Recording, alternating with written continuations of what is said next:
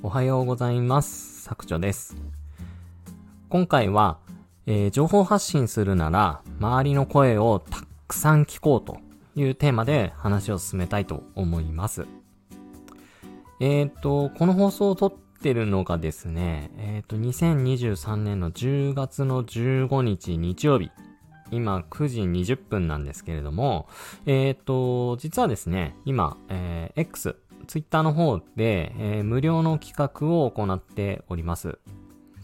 えっ、ー、と、内容としては、ブログの記事、テンプレート集を無料で配布しますよ、という内容なんですけれども、えっ、ー、と、もしかしたらですね、えー、この放送を投稿するときには、もう有料で販売を開始しているかもしれないし、まだしていないかもしれません。ちょっとまだわからないんですけれども、えっ、と、今無料で配布しているものを、えー、今後ですね、ブラッシュアップして、えー、有料販売したいということで、この企画を実はやっております。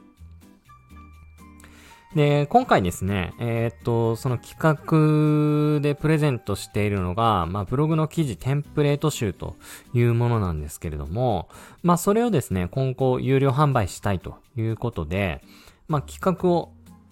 えー、企画に参加してくださった方にですね、えっ、と、プレゼントを受け取ってくださって、中身を見ていただいて、で、その翌日にですね、えっ、と、内容どうでしたかっていうう、メールをですね、自動的に送って、で、アンケートを回収するということを今実行しています。で、このアンケートがですね、すっごくこれ大事だなっていうふうに改めて実感したので、この放送を撮っています。で、まあそのテンプレート集を作った経緯というのは、やっぱりなかなかですね、僕の、まあブログの記事添削とかしてて、まあ記事構成がなかなかこう、うまくいってないなっていうのを、結構いろんな人のブログ記事を見たり、添削をしたりして思ったので、まあまず王道の型、テンプレートというものを僕の方で作ってですね、とりあえずそれに当てはめて、えー、いっぱい記事を書いてみてくださいと。で、記事をいっぱい書き慣れて、えー、知識を蓄えた後に、その記事構成を自分なりにこう組み替えたりして、最適解を見つけてくださいね、みたいな感じを思ってですね、テンプレート集というものを作ったんですけれども、まあその、僕がとりあえず作ったよというものを一回世に出してみて、で、その内容どうでしたかっていうお客様の声、まあ、これ僕、情報発信に限らずですね、まあ、どんな店舗とかでもアンケートにご協力お願いしますということを募ってると思うんですけれども、まあ、その、受け取ってくださった皆様の声をですね、拾い上げて、あ、なるほどなと。えー、こういう方向性で、えー、またコンテンツを磨いていけばいいんだなとか、えー、こういう方向性で、えー、ここは書きない、書き換えた方がいいなとか、えー、追加でこういうものを用意した方がいいなとか、それからまあ販売するんだったらこういうプラットフォームが最適なんだな。えー、で、えっ、ー、と、販売するんだったらこういうデータ形式が望ましいんだなとか。まあそういうのがですね、そのアンケートを取ることによって非常に明確になっていきました。で、これってですね、うんと、例えば、SNS、X の方で何かこう投稿しようとする。えー、もしくはブログの記事を書くとかいう時にも、あの、当てはめることができるんじゃないかなというふうに思ってます。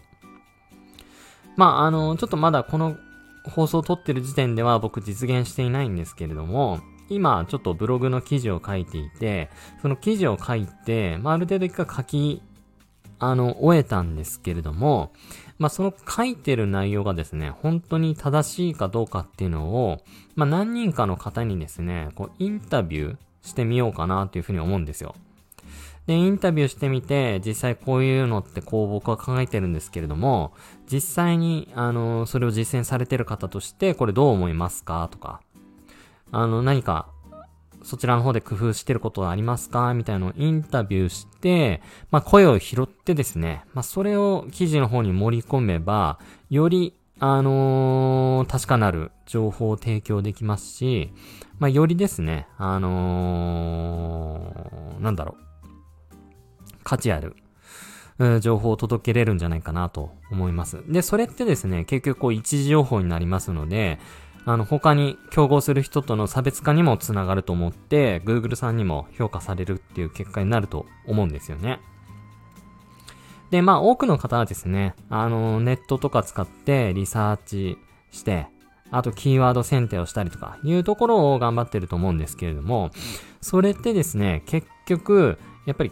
最後の最後まで想像でしかないんですよね。まあ、キーワード選定とかもある程度のこう検索ボリュームとか見ながらやっていくとは思うんですけれども、あくまでもそういうのを見て自分なりにこれならいけるなとか見ながら。で、あの、いろんな記事を見て競合リサーチをして、まあ、こういう記事を書いたら多分いいんだろうなっていうことで、やっぱりですね、こう自分の書きたい内容とか伝えたい内容、まあ、それがですね、前の方に出ちゃう。これ、あの、マーケティングの世界で言うと、プロダクトアウトという思考になっちゃうんですけれども、